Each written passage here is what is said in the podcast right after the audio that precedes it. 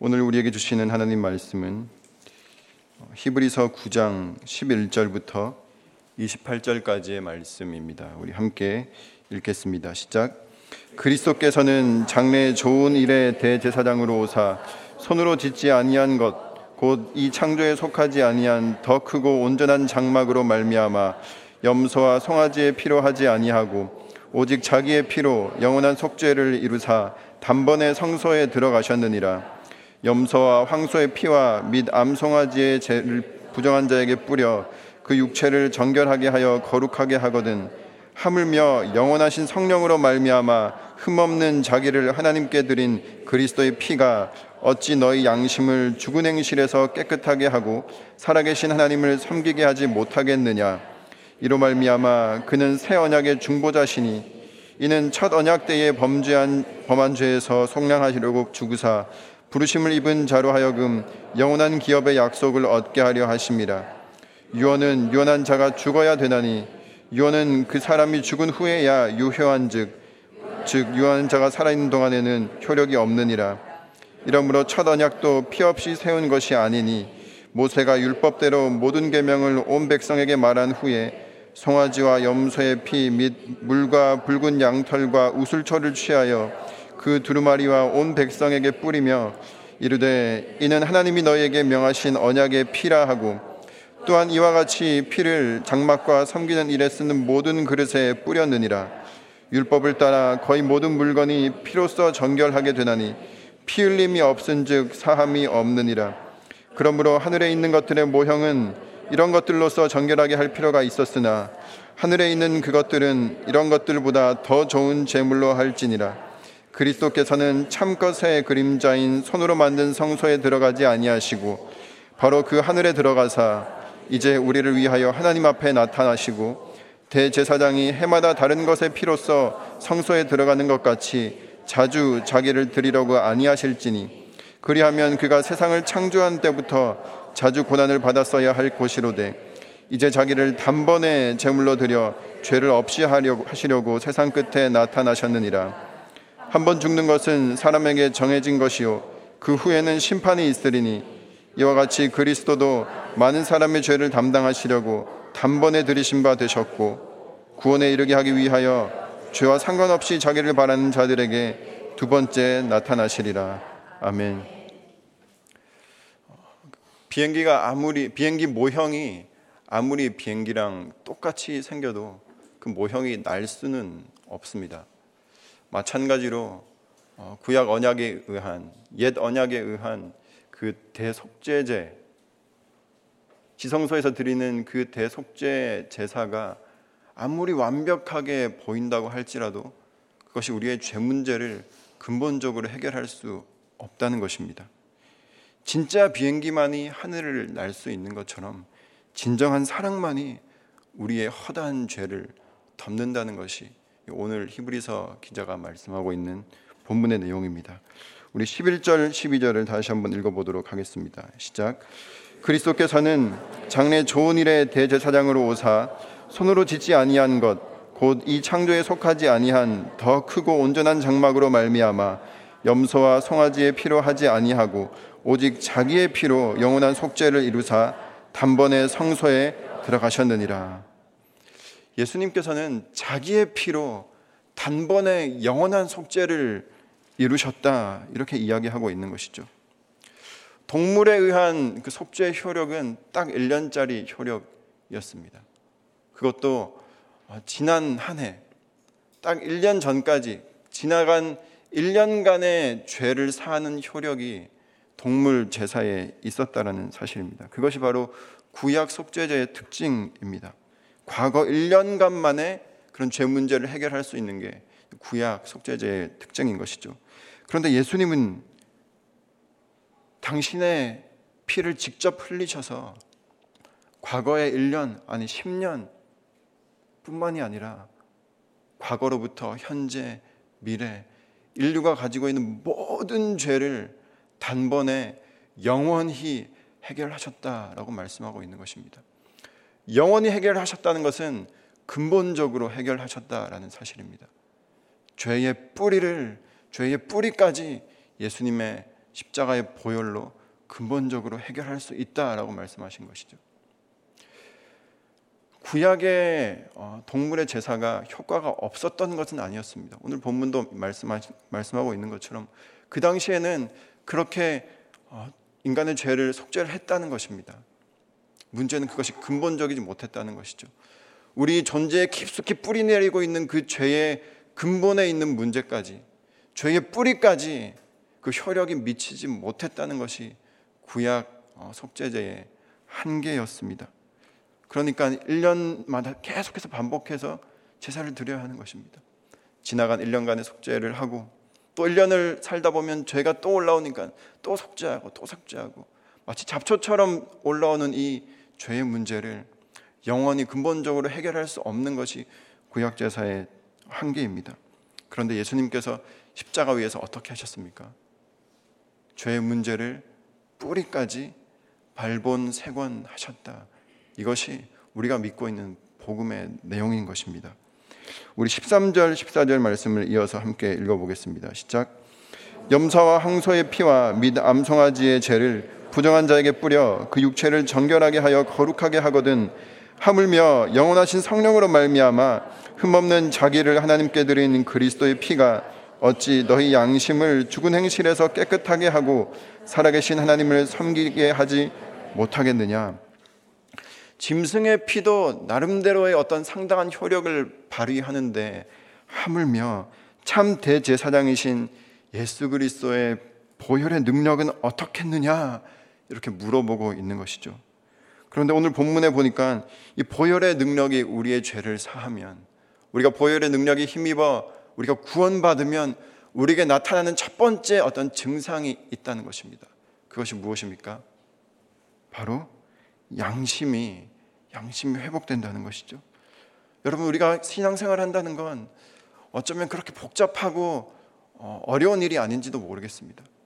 그저 내 안에 회복된 이 양심, 하나님께서 허락하신 그 선한 양심이 그저 팔떡팔떡 뛰고 있는 이 상태를 느껴가면서 사는 것이 우리가 신앙생활을 잘하고 있다는 표지 아니겠습니까?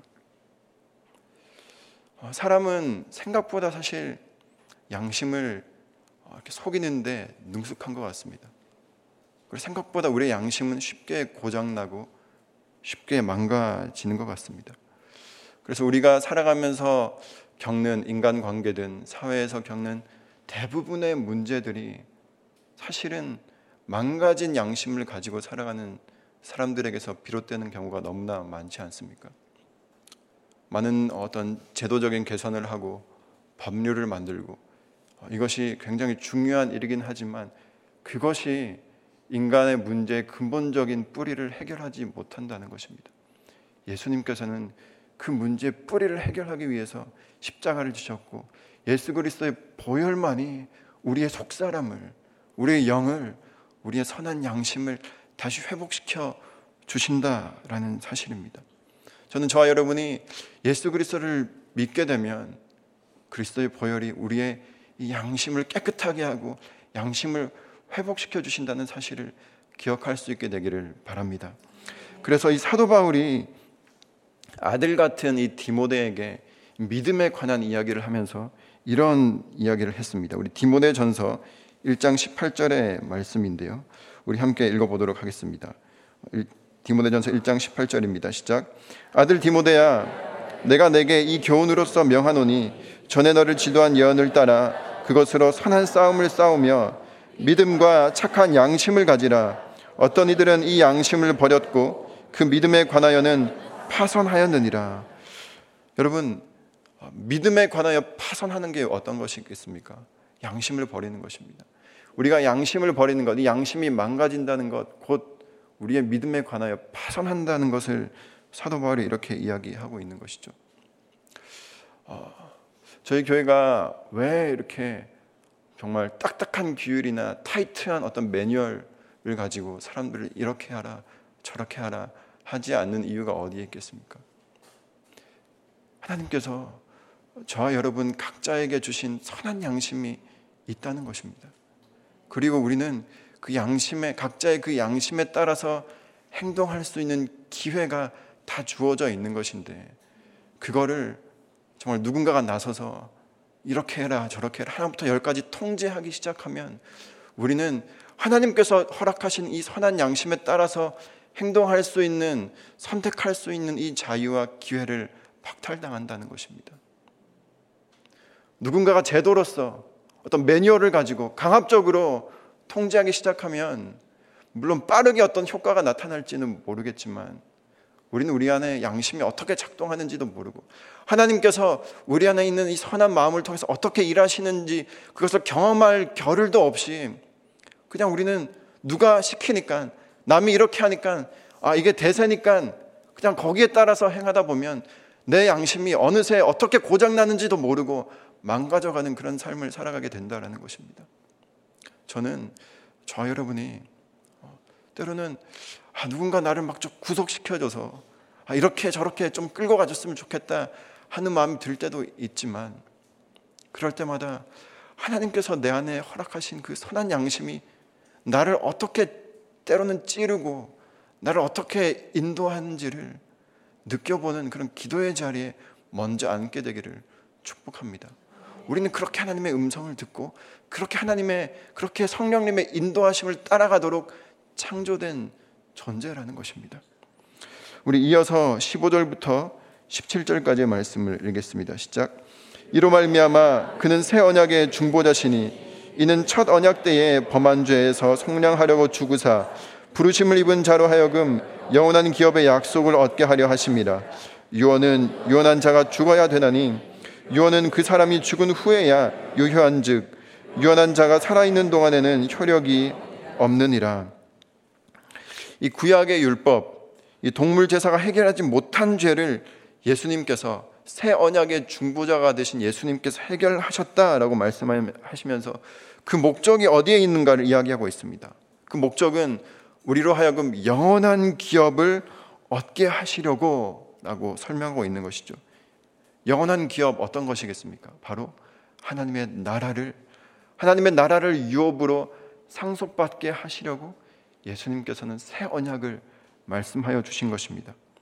그런데 이 16절, 17절에는 이 새 언약이라는 단어를 유언, 죽기 직전에 있는 사람이 이제 남기는 그 유언과 동의어로 이렇게 사용하고 있는 것을 볼 수 있습니다.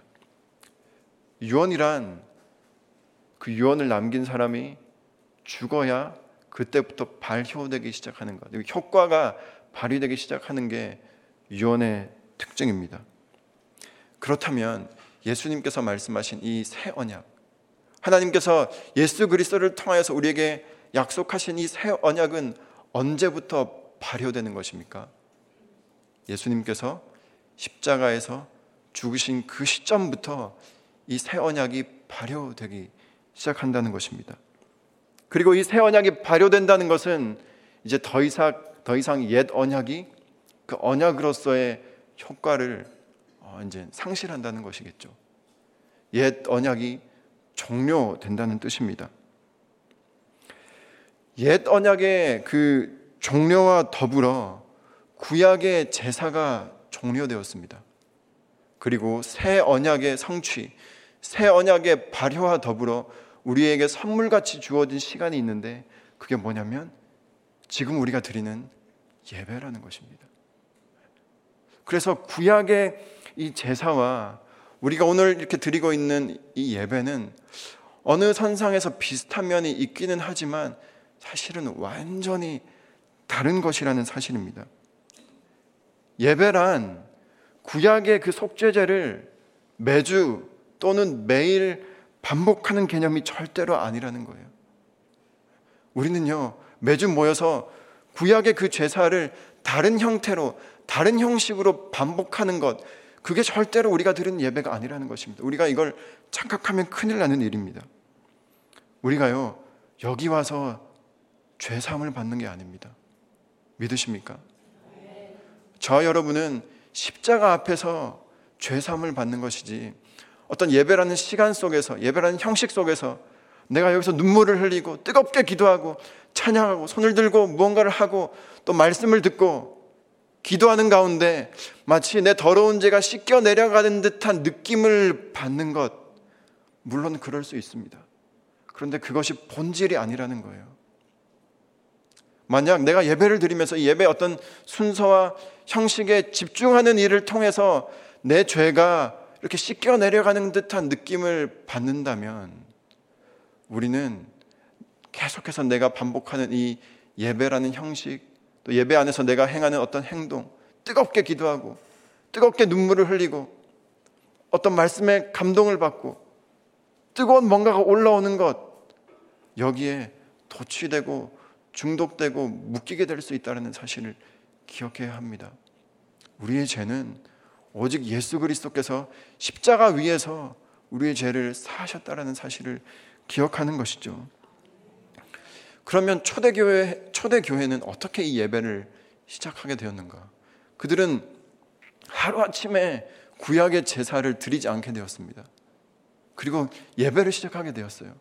그런데 그들이 예배를 시작하면서 이제 우리가 매일 드리는 이 상번제도 없어졌고 안식일 어떤 그런 제사도 없어졌고 대속제일도 없어졌으니까 너무 허전하다, 뭐라도 해야 하는 것 아닌가 하면서 모여서 구약의 제사 대신에 예배를 드리기 시작한 게 절대로 아니라는 사실입니다.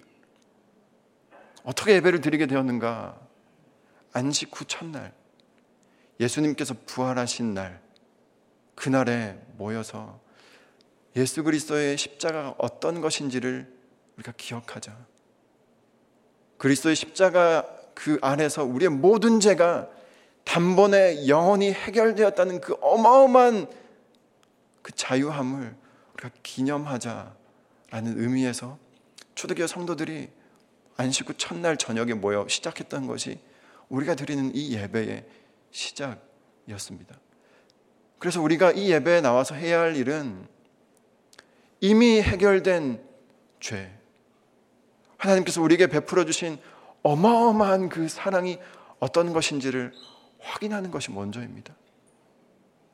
주님, 저에게 예수 그리스도 십자가를 통해서 허락하신 그 놀라운 사랑이 이런 것이군요 라고 다시 한번 깨닫고 그것을 확인하고 고백하고 선언하고 선포하고, 그래서 찬양하고, 그래서 감사하고, 또 그래서 설교자도 설교하고, 그래서 때로는 우리는 헌물도 드리고 헌신도 하고 헌금도 하는 것입니다.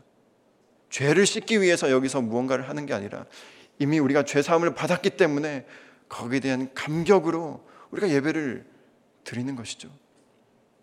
그러나 이 예배가 점차 시간이 지나면서 자꾸 구약의 제사를 이 예배 속에서 재현하려고 하는 이런 시도들이 나도 모르게 점점 우리 안에 있게 된다는 것이 현실입니다. 이것은 또 다른 율법주의의 탄생입니다. 우리가 뭔가 행위를 통해서만 구원을 이루려고 하는 것뿐만 아니라 이 예배 속에서 율법의 제사를 자꾸 그 개념을 빌려와서 착안해와서 여기서 뭔가 막 목회자를 통해서 죄 씻음의 어떤 감정, 어떤 느낌을 자꾸 받으려고 하는 이 욕구, 이것은 또 다른 율법주의를 탄생시키려고 하는 유혹이라는 사실을 우리는 기억할 필요가 있습니다. 저와 여러분이 이 예배 자리에 나와서 단 한 가지 사실, 예수님께서 십자가 위에서 어떻게 우리를 구원하셨는지를 확인하고 또 확인하는, 그것을 가장 먼저 하시게 되기를 주님의 이름으로 축복합니다. 이어서 18절부터 22절까지의 말씀입니다. 시작. 이러므로 첫 언약도 피 없이 세운 것이 아니니 모세가 율법대로 모든 계명을 온 백성에게 말한 후에 송아지와 염소의 피 및 물과 붉은 양털과 우슬초를 취하여 그 두루마리와 온 백성에게 뿌리며 이르되 이는 하나님이 너희에게 명하신 언약의 피라 하고, 또한 이와 같이 피를 장막과 섬기는 일에 쓰는 모든 그릇에 뿌렸느니라. 율법을 따라 거의 모든 물건이 피로써 정결하게 되나니 피 흘림이 없은즉 사함이 없느니라. 아멘. 피 흘림이 없은즉 사함도 없다. 이것이 구약 예배의 레위기 어떤 제사제도의 전체를 요약하는 한 줄 요약입니다. 왜 레위기가 있는 것입니까? 우리가 레위기를 읽으면서 잊지 말아야 할, 그리고 기억해야 할 단 한 줄이 있다면 피 흘림이 없이는 죄 사함도 없느니라. 이것을 우리에게 알려주시려고 하나님께서 수많은 그 동물 제사를 허락해 주셨던 것이죠.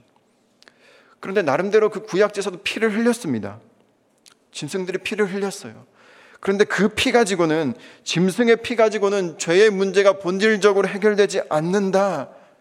이걸 히브리서 기자는 얘기하고 있는 것입니다. 왜 그럴까요?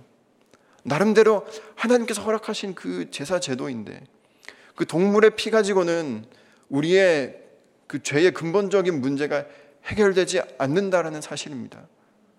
왜냐하면 그 동물 희생에는 사랑이 없기 때문에 그렇습니다. 여러분, 동물이, 그 짐승이, 그 소와 양과 염소와 비둘기가 그 주인을 너무 사랑해서, 우리 주인, 우리 저 오만방자한, 자기가 교만한 줄도 모르는 저 주인, 저 주인을 너무 사랑해서 내가 대신 죽어야 되겠다. 그래서 제사장 앞에 나와서 나를 대신 죽여주십시오. 저 주인 대신에, 저 인간 대신 나를 대신 죽여주십시오. 제가 저희 주인을 너무 사랑합니다. 라고 죽는 동물은 단 한 마리도 없다는 거예요. 그 동물들은요, 사실 영문도 모르고 그냥 그 자리에 끌려 나와서 자기가 왜 죽는 줄도 모르고 그냥 죽는 게 동물 제사의 한계라는 것입니다. 거기에는 사랑이 없습니다. 우리가 고린도전서 13장을 통해서 너무나 잘 알고 있지 않습니까? 사랑이 없으면 아무것도 아닙니다. 자기 몸을 불사르게 내어줄지라도 사랑이 없으면 아무것도 아니다. 동물이 1000마리가 죽고 10,000마리가 죽고 100,000마리가 죽어도 사랑이 없으면 그것이 우리의 근본적인 죄 문제를 해결할 수 없다는 것입니다. 죄 문제는 무한한 사랑이 우리 존재 가운데 흘러 들어올 때만이, 온전한 사랑이 우리 안에 차오를 때만이 해소되는 것이 죄의 욕구라는 사실이에요. 그래서 우리를 사랑하시는 예수님께서 단번에 자기 몸을 들여 피를 흘리신 것입니다. 이것이 십자가의 그 사랑이, 십자가의 제사가, 속죄가 우리의 죄를 영원하게 해결하신 유일한 이유라는 사실입니다. 우리를 사랑하시기 때문에. 요한복음 10장 11절에서 예수님께서 이런 말씀을 하셨습니다. 나는 선한 목자라. 선한 목자는 양들을 위하여 자기 목숨을 버린다. 여러분, 왜 목자가, 왜 인간이 양을 위해서 목숨을 버립니까? 그 당시에는요, 양이 인간을 위해서 목숨을 버리는 게 당연했습니다. 양이 인간의 죄를 위해서 그 대속물로 자기의 피를 흘리는 게 당연했습니다. 그런데 예수님께서는요, 선한 목자가 내가 양들을 위해서 피를 흘리겠다. 왜냐하면 예수님만이 우리를 사랑하시기 때문에, 그리고 사랑이 풍성하실 뿐만 아니라 사랑 자체이시기 때문에 내가 사랑하는 사람을 위해서 내 모든 것들을 드리겠다라고 오신 그 사랑이 바로 예수님이라는 사실입니다. 우리는 예배에서 그것을 확인하고 또 확인해야 하는 것이죠. 우리 이어서 23절부터 25절까지 26절까지의 말씀을 읽어보도록 하겠습니다. 시작. 그러므로 하늘에 있는 것들의 모형은 이런 것들로서 정결하게 할 필요가 있었으나 하늘에 있는 그것들은 이런 것들보다 더 좋은 제물로 할지니라.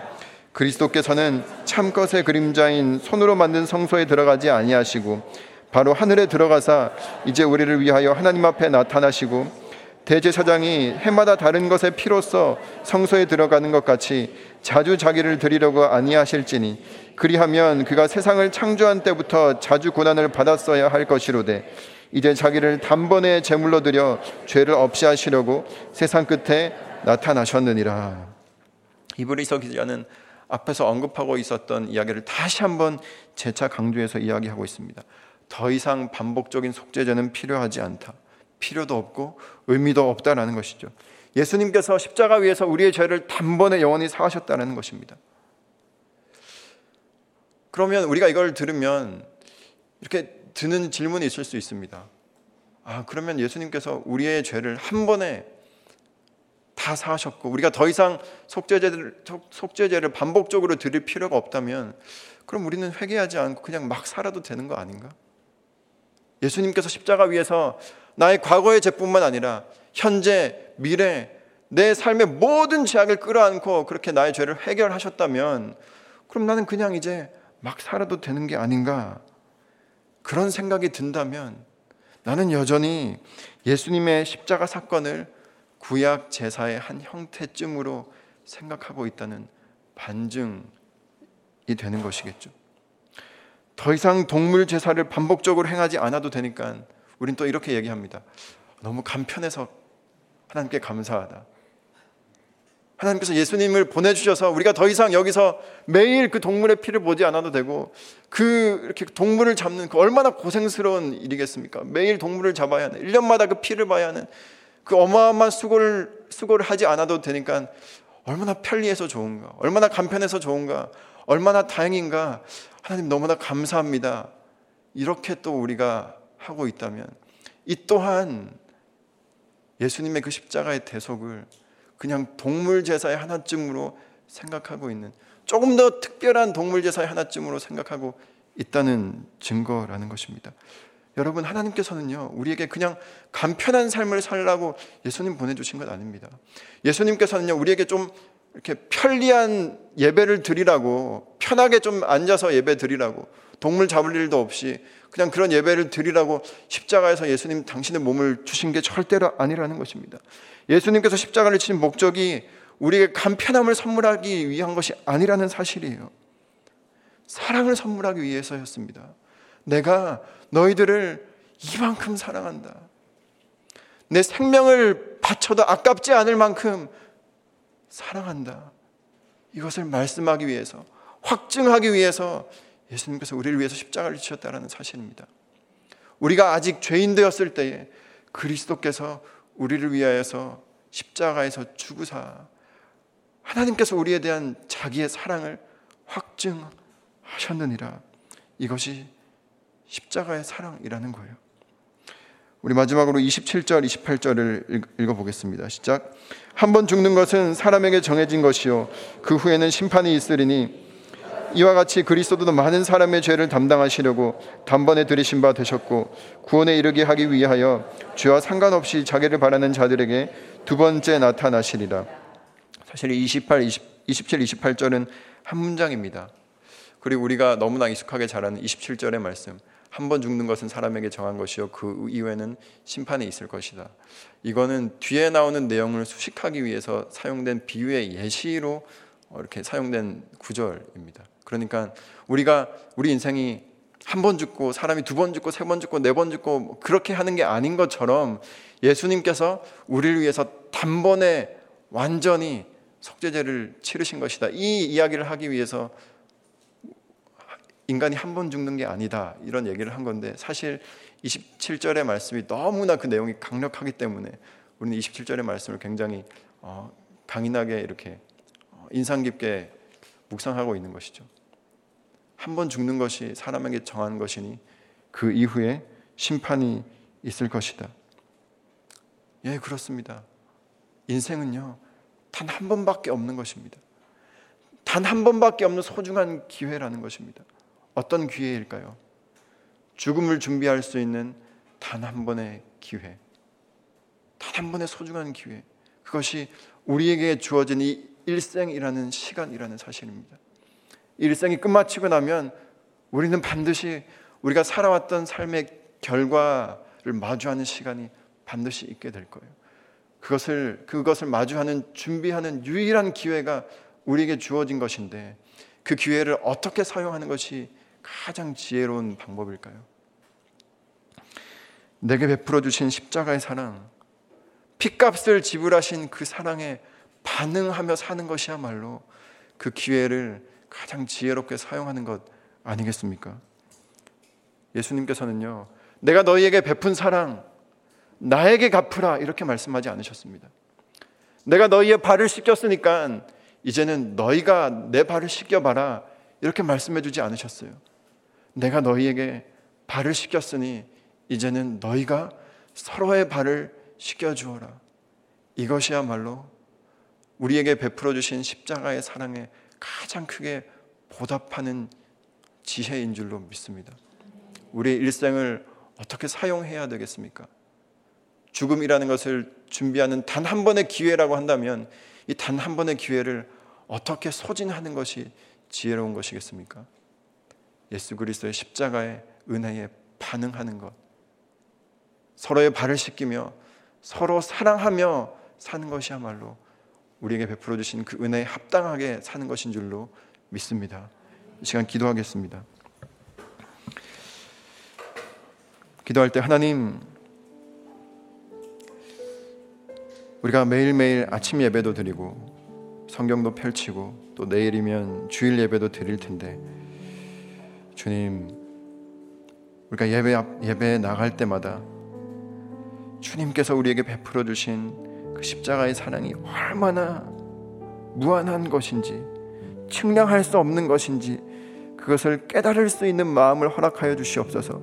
하나님, 우리 안에 고장나 있던 선한 양심을 일깨워 주셔서 예수 그리스도의 사랑에 나도 잘 반응할 수 있는 그런 속사람의 양심을 가질 수 있도록 성령 하나님, 말할 수 없는 탄식으로 날마다 우리를 위하여서 간구하여 주시옵소서.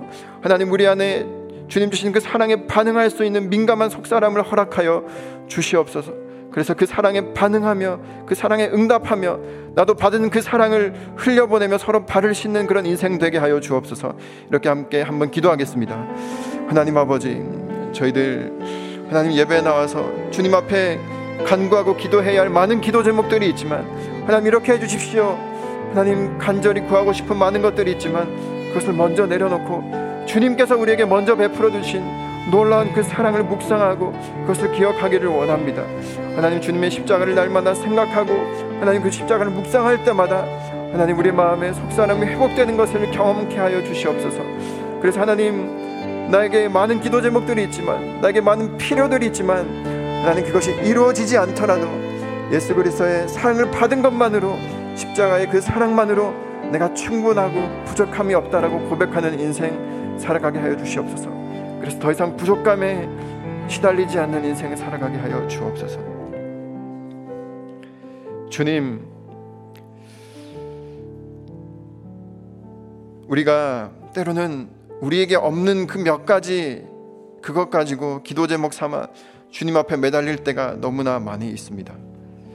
하나님 앞에 나아갈 때마다 주렁주렁 달고 나아가는 기도의 제목들이 있습니다. 그러나 하나님, 오늘은 그것을 하나님 앞에 내놓기 전에 하나님께서 우리에게 내놓으신 그 목숨을 생각하게 하여 주시옵소서. 십자가 위에서 우리에게 다 주신 그 사랑을 묵상함을 통해서, 그 온전한 사랑이 우리의 영혼 가운데 차오르는 것을 통해서 우리에게 더 이상의 부족함이 없다라고, 여호와는 나의 목자시니 내가 더 이상의 부족함이 없다라고 고백하는 기도의 자리, 예배의 자리, 우리 삶의 자리가 될 수 있도록 주님, 저희들 가운데 역사하여 주시옵소서.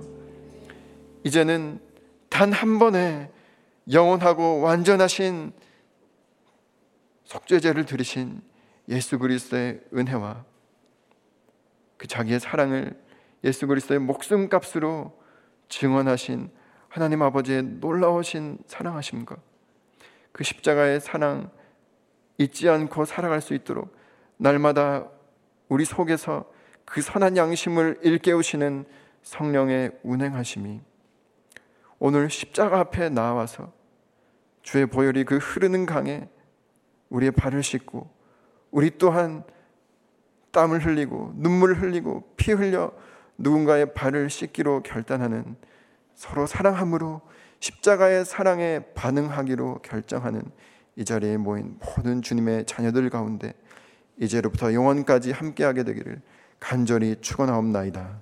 아멘.